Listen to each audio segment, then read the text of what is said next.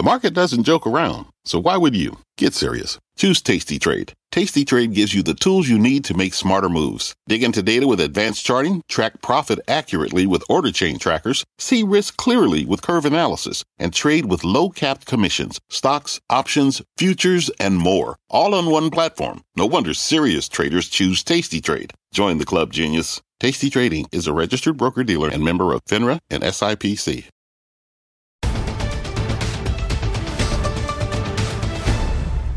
Welcome to a special Fed Decision Power Lunch from Washington, D.C. I'm Tyler Mathisen. Kelly Evans right here with me in Washington. Just a few minutes away now from the release of the Fed's decision on interest rates, top of the hour, and we'll see what our panel is predicting. But first, let's check on the markets and where they stand. As you can see, the Dow is uh, about uh, three-fifths of a percentage point higher, the S&P higher by about a fifth of a percentage point, but NASDAQ roughly flat, the 10-year note yield at 4.319. Let's get to our panel. CNBC contributor Stephanie Link of Hightower, John Bellows of Western Asset Management, David Kelly of JP Morgan Asset Management, and Greg Ip of the Wall Street Journal. Welcome to all of you. Stephanie, let me begin with you. How close uh, is this Fed to being done raising interest rates, and could this be it? Yeah, I've been saying for a while that we're in the ninth inning in terms of this rate cycle uh, hike.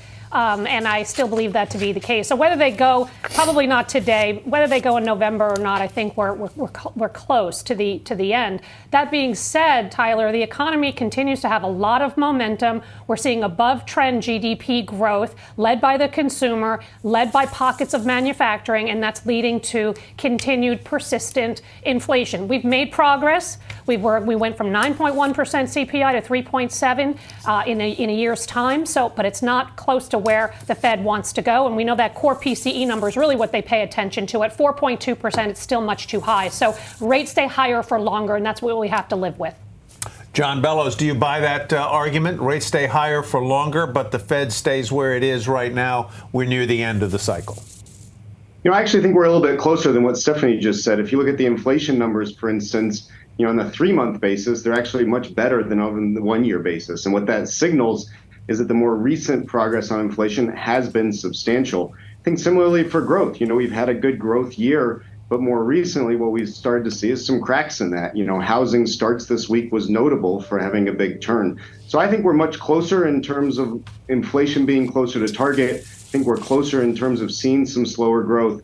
As a consequence, I don't think the Fed needs to make much change today. I think you can leave interest rates unchanged and leave their forecasts unchanged because a lot of progress has been made um, you know, and that, that is proceeding carefully today. Greg, what are you watching? So, you know, in the old days when I started covering the Fed, in the statement they had something that was called the bias or the balance of risks. And essentially, what this was saying was even though we may not have changed rates today, what we're telling you is where we think the likelihood is of moving in the future. And that was, in essence, talking about whether they were more worried about inflation being a problem, more, wor- more worried about unemployment being a problem. And essentially, for the last few years, the balance of risk has been to tighten further, that all else equal, it was more likely that, that they would go again, that, that they would not go.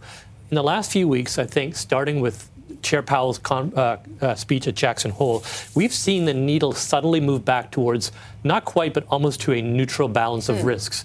And I think that what I'm especially looking forward to uh, the press conference for is to hear whether he ratifies the view that rather than being in the position of we're going to raise rates unless the data says otherwise, I'm looking for a comment that effectively says we're going to keep rates where they are unless the data says otherwise. Hmm. David Kelly, let's get a quick 20 second uh, thought from you. Uh, you expect the Fed to sound hawkish, but maybe uh, act a little more dovish. Yeah, I don't expect them to raise rates to, today, uh, but I think you'll see one dot still say, or uh, the dots will still say one more hike this year. So I think the messaging will still be cautiously hawkish. I do think they should be done, and I think they probably are done because I do see some softening in the economy here. That's very interesting. So you think they are done, uh, but they will sound, uh, leave open the possibility of a uh, of a move up uh, later in the week. We are ready now to go for the Fed decision and Steve Liesman. the Federal Reserve maintaining its interest rate at five and a quarter to five and a half percent. But the committee continues trying to determine the quote extent of additional policy firming that may be appropriate. So there's this bias in the statement suggesting they're still looking to raise rates. And indeed, the average Fed forecast does continue to look for one more hike this year with an average forecast of 5.6%. Importantly, and I'll come back to that, there are two fewer cuts, 25 basis point cuts built in for next year. On the economy, economic growth was upgraded to solid from moderate. Job growth was said to have slowed but remains strong. Inflation remains elevated, and the committee repeated its commitment to a 2% inflation target. The average forecast, let's get to the forecast for next year, now sees a 5.1% funds rate next year. That's up from 4.6 so there's the higher for longer we've been talking about uh, all morning here. And, and just so you, if you want to do the math with their inflation rate, it's now only a half point of cuts built in compared to a full percentage point next year. The real rate actually goes higher next year. So the Fed average Fed forecast sees itself getting tighter relative to the inflation rate, which remains the same at two and a half. So they have a real rate of 2.6 next year versus 2.3 this year. The funds rate is above neutral, by the way, all the way into 2026. So our first look at 2026, they have a 2.9% funds rate versus their neutral rate of 2.5%. The Fed more than doubled the GDP forecast for this year to 2.1 from 1% of the prior forecast to 1.5% next year from 1.1%. Lowered the unemployment rate for the next several years by about three tenths, so it doesn't see as much unemployment as it previously forecast. And it continues to mention the banking system, but not do very much with it. It says tighter conditions, credit conditions for households could weigh on economic activity, but the extent is uncertain, and it's all unanimous, guys. Tyler? All right, thank you very much, Steve. Stick around, and as we bring back our panel, uh, and we're also joined by Bob Pisani and Rick Santelli. Uh, let me turn to you, Bob. What is the market reaction here seconds after uh, the Fed releases its report? Well, here's the effects of uh, higher for longer and a little more hawkish here. So yields up. I see uh, S&P just turned negative. Well, we were uh, up modestly on the day here, and I think everybody wants some confirmation. Core inflation is turning lower, but what what you see here is more hawkish comments on the economy. The economy is growing stronger than they thought. So the GDP revised, it was 1%. Uh, the estimate now it's 2.1%. Unemployment was 4.1, now 3.8. So the economy is growing stronger than they thought. That's a little more uh, aggressive, uh, and uh, we're seeing yields um, spiking up here. I think the fourth quarter is going to be very, very hard to read. Everybody was asking me today about what are they going to say about uh, oil's been up, yields have been up, dollar's been up, um, resumption of student loan debt. That's what people are talking about down here. So it's going to be very hard to figure out uh, how to call what's going to happen in the fourth quarter because people are expecting the economy to slow down. But you sure didn't see it uh, here from the from the comments uh, from the Fed overall, guys. All right, let's go out to uh, Rick Santelli. Rick, what's your spin? Well, it certainly looks to me like uh, the higher for longer. I would sort of modify a bit. I would say holding here for longer. And that really describes it. And I think the reason they need to hold here for longer is because, like many of us, including the market, sensing some very sticky inflation out there. And I disagree a bit that this is hawkish. Okay, I understand that you had uh, 12 officials that see what more, one more rate hike, seven that see us on hold. But I also see headlines here uh, that job gains slowed. If there was one thing to say that would be meaningful coming from the Fed, it would be job gains slowed. And if you follow non farm payrolls or you follow the unemployment rate, it certainly seems as though that is the case.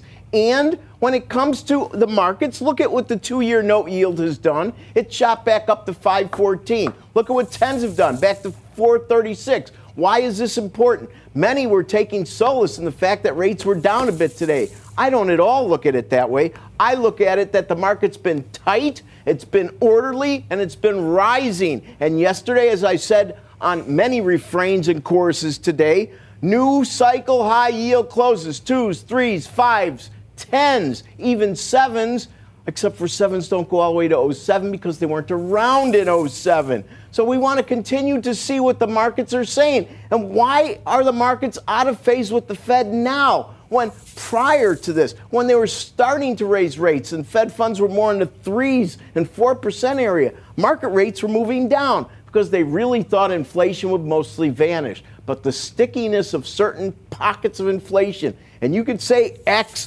food, and energy, but those pockets are glaring and they bring a lot of eyeballs to the Federal Reserve. You could strip it out, but you can't ignore it.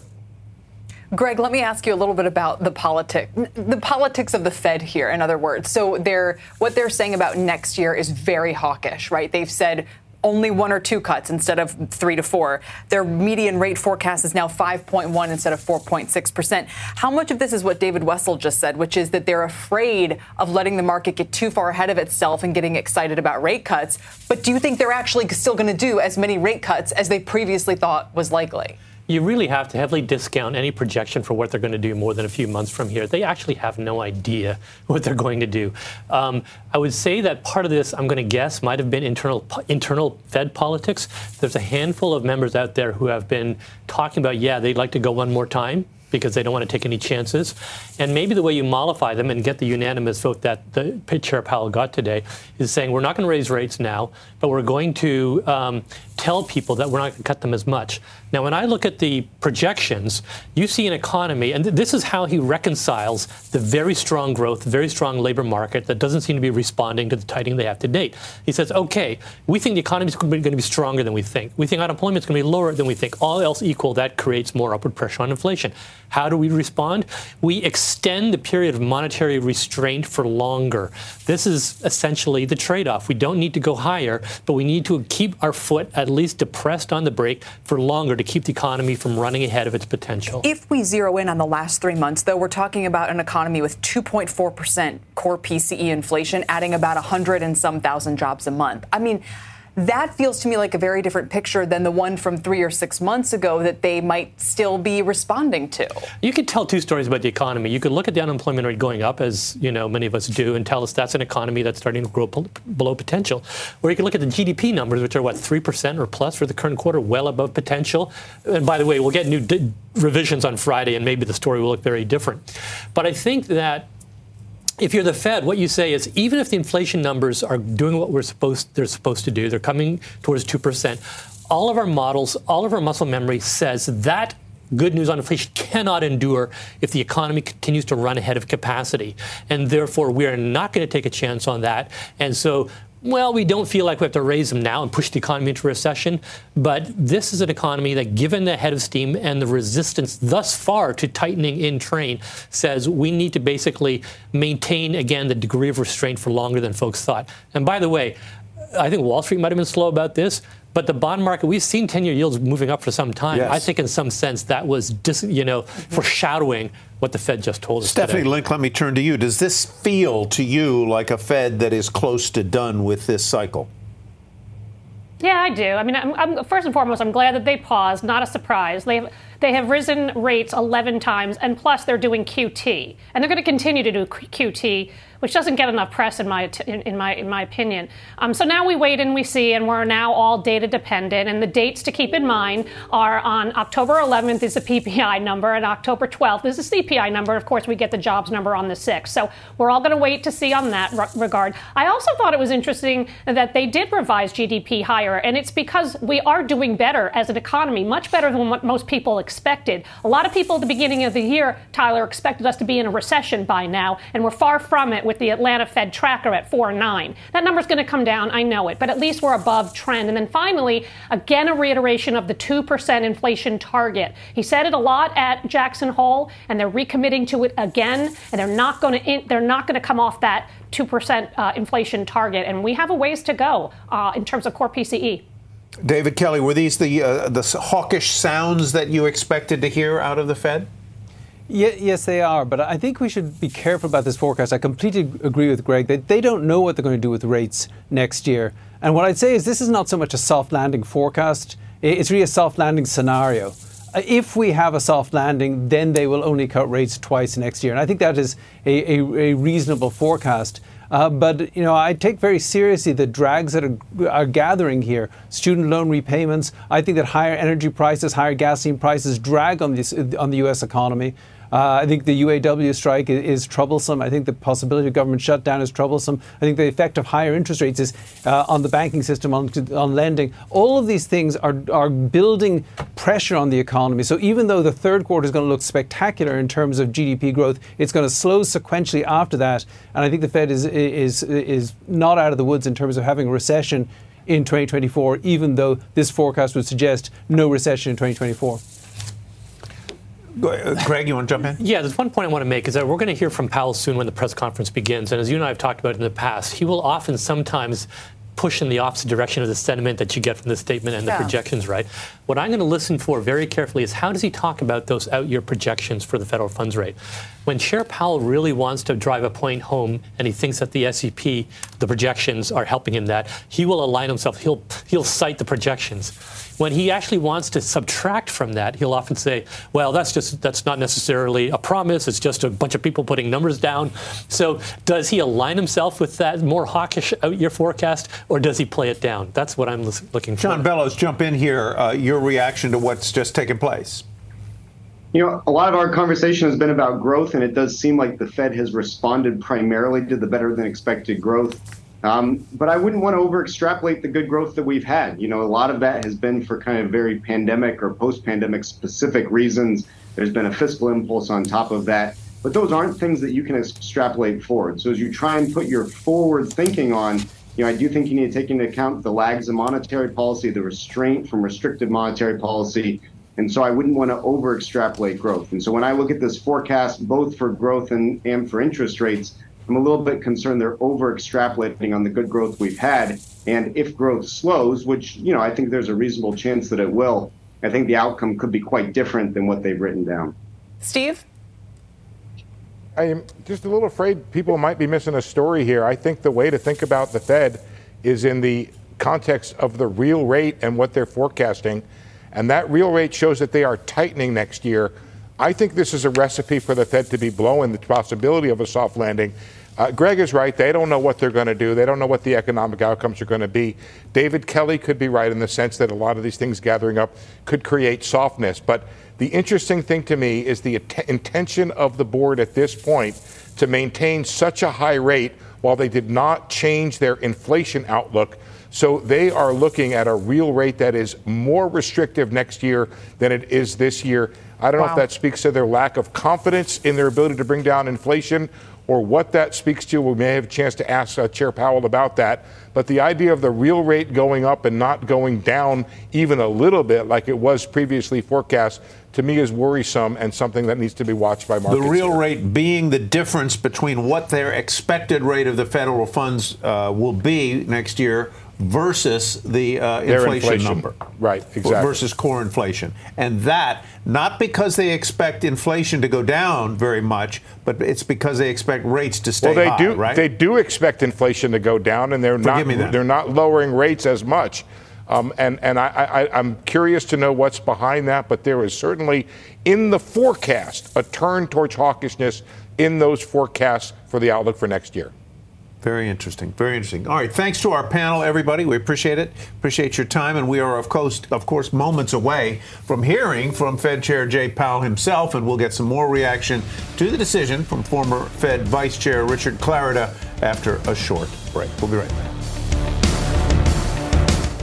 From a flat tire in the city to a dead battery on a distant drive. AAA is partnering with T Mobile for Business to accelerate response times and get more drivers back on the road fast. Our nationwide connectivity powers location telematics, so AAA's fleet can find stranded drivers quickly while being fully equipped with the in vehicle tools to have answers when they get there. This is elevating the member experience. This is AAA with T Mobile for Business. Take your business further at T Mobile.com/slash now. This episode is brought to you by AARP. 10 years from today, Lisa Schneider will trade in her office job to become the leader of a pack of dogs. As the owner of her own dog rescue, that is. A second act made possible by the reskilling courses Lisa's taking now with AARP to help make sure her income lives as long as she does. And she can finally run with the big dogs and the small dogs who just think they're big dogs. That's why the younger you are, the more you need AARP. Learn more at aarp.org/skills. Welcome back, everybody. The Fed holding interest rates steady as expected, but pointing to rates staying a little bit higher for longer. As we wait Fed Chair Powell's news conference, let's get some uh, reaction from Richard Clarida, former Fed Vice Chairman and Global Economic Advisor at PIMCO. Greg Ip of the Wall Street Journal, still with us. Thank you for staying around. Richard, welcome. Good to have you with us. Uh, you were looking for a so called hawkish hold. Is that what we have here? That's certainly what we have uh, here. You know, I expected them probably to take out one hike uh, from next year. They took out two hikes. Um, they didn't really change the inflation outlook that month. And, and also, they really do have a soft landing here. They have the unemployment rate peaking right at their estimate of, of maximum uh, employment. And so this is a Fed that sees a soft landing, but it wants to buy some insurance against that with, I think, a pretty hawkish uh, pause right here. Steve Liesman pointed out one thing that he, I expect, is going to ask the chair about, and that is the idea that real interest rates, the difference between the rate and the inflation rate, uh, is actually going to rise next year. What would you say the message is in that? I think the message is that this is a committee that is probably happy with where they are and where they're projecting.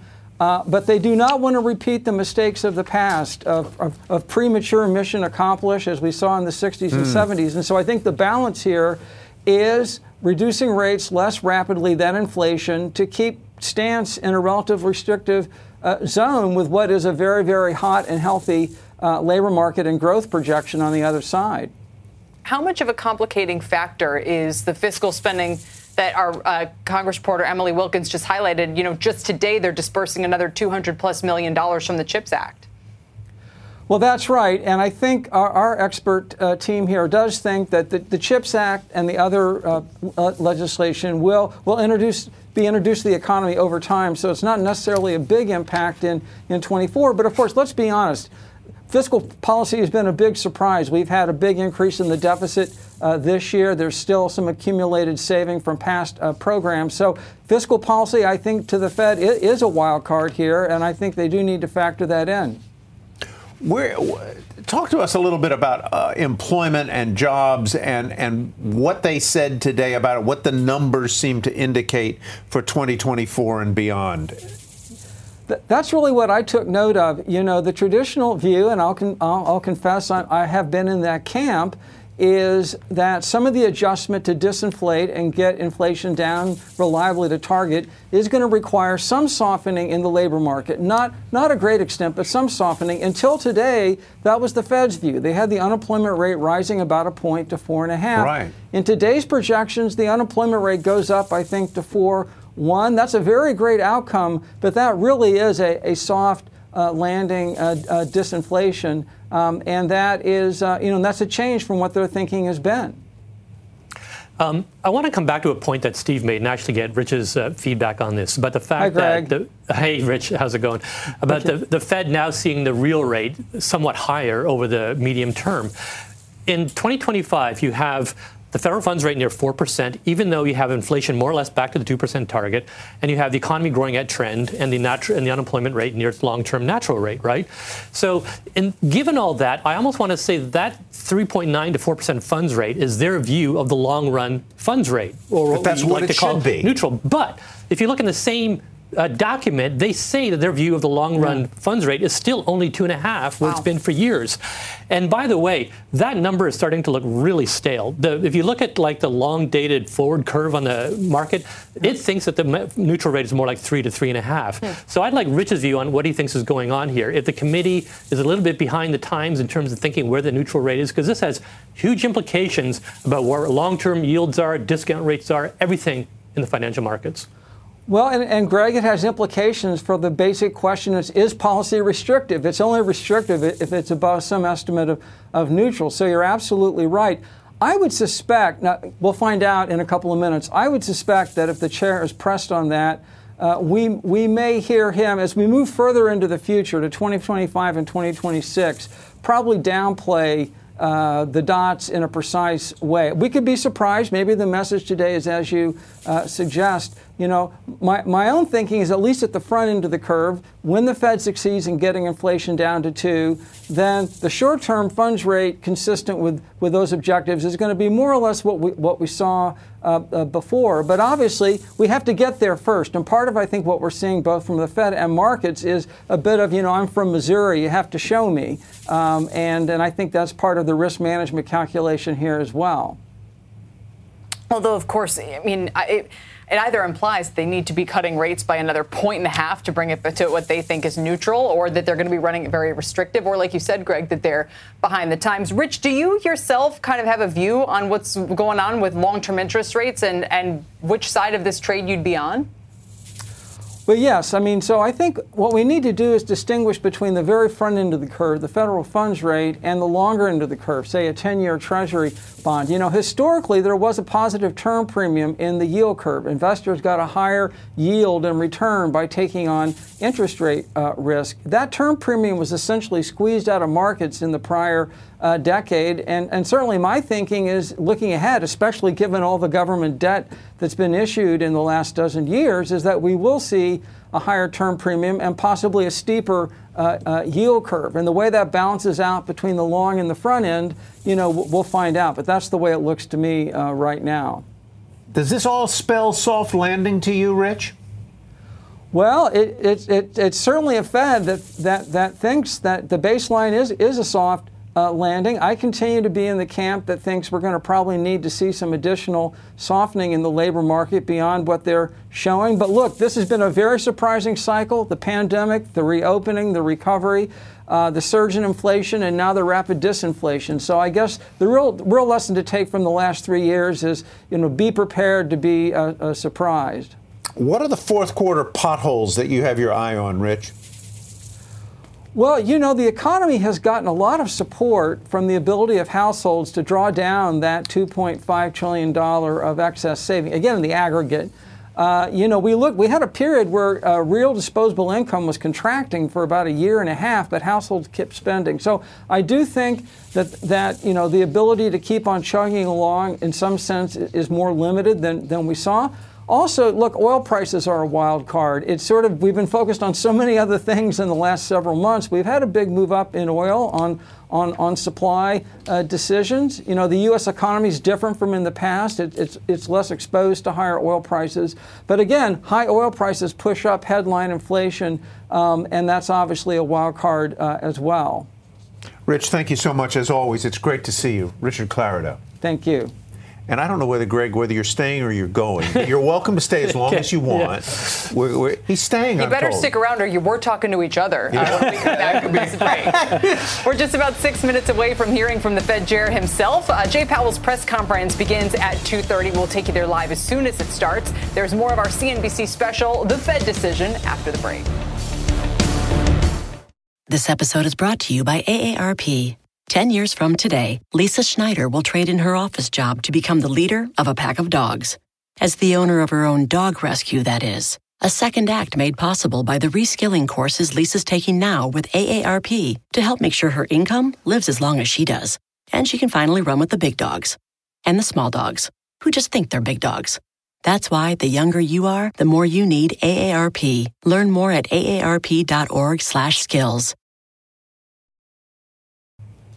As we wait for Fed Chair Powell, let's get some final thoughts from Greg Ip of the Wall Street Journal. I'm just going to go ahead and, and, pick up where we just left off. We're in Washington after all, Greg. And how much are structurally higher deficits and debt potentially a part of why people think interest rates might be higher than they used to be? I, I think they're a very big factor. I mean, very basic economics. I'm sorry, modern monetary theory, but basic economics says if you want the public to hold twice as much government debt as before, you're going to have to pay them. Mm-hmm. And so we should not be shocked that real rates are reflecting that. I think it's notable that this first run up, that the, the latest run up in real rates began with the announcement of the Treasury quarterly refunding, which mm. was much larger than people expected. Is it a disaster? Does it mean 8% inflation interest rates? Does it mean we're going to be Mexico? No, no, no, none of that.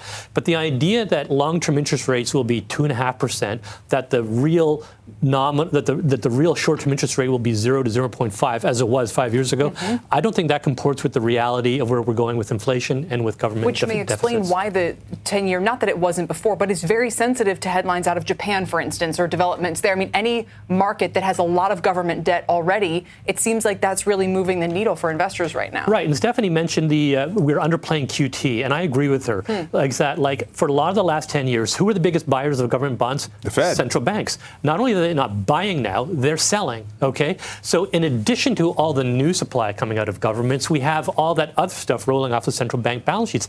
That is a lot of debt for the private sector to absorb. Mm-hmm. And, and that means higher interest rates. It's because you got to pay them more. That's how the market clears. That's how the market goes. That's you right. pay. You have to pay you, more. Are, you sound like you're from the Tea Party, Greg. I mean, this I look, is the argument for shutting down the government. I, I, I, am not making a judgment one way or the other. You know, we borrow money because we have certain priorities, whether it's the safety net, whether it's war in Ukraine or whatever. But you can't deny the arithmetic economic reality that if we're going to be structurally borrowing more in the future, then that all else equal means real rates have to be even higher. in a recession. I mean, this is the some people say it's not going to be different this time. Supply never drives things in the long run. They will come down in a recession, but will we hit the zero lower bound, which is a fancy economist's way of saying zero right. interest rate, and stay there for seven years again? I really doubt it. Hmm. Yeah, I think that was a generational matter. I, I, really do. I think it was a once in a generation. I think it was a post-financial crisis yeah, matter. Yes, you yes. Remember, like the Kenneth Rogoff, uh, Carmen Reinhart work, you know, all about debts. They always told us that we've been through these crises before, and uh, they take seven years to basically work their way through. Well, it's been actually about 10, 12 years, right?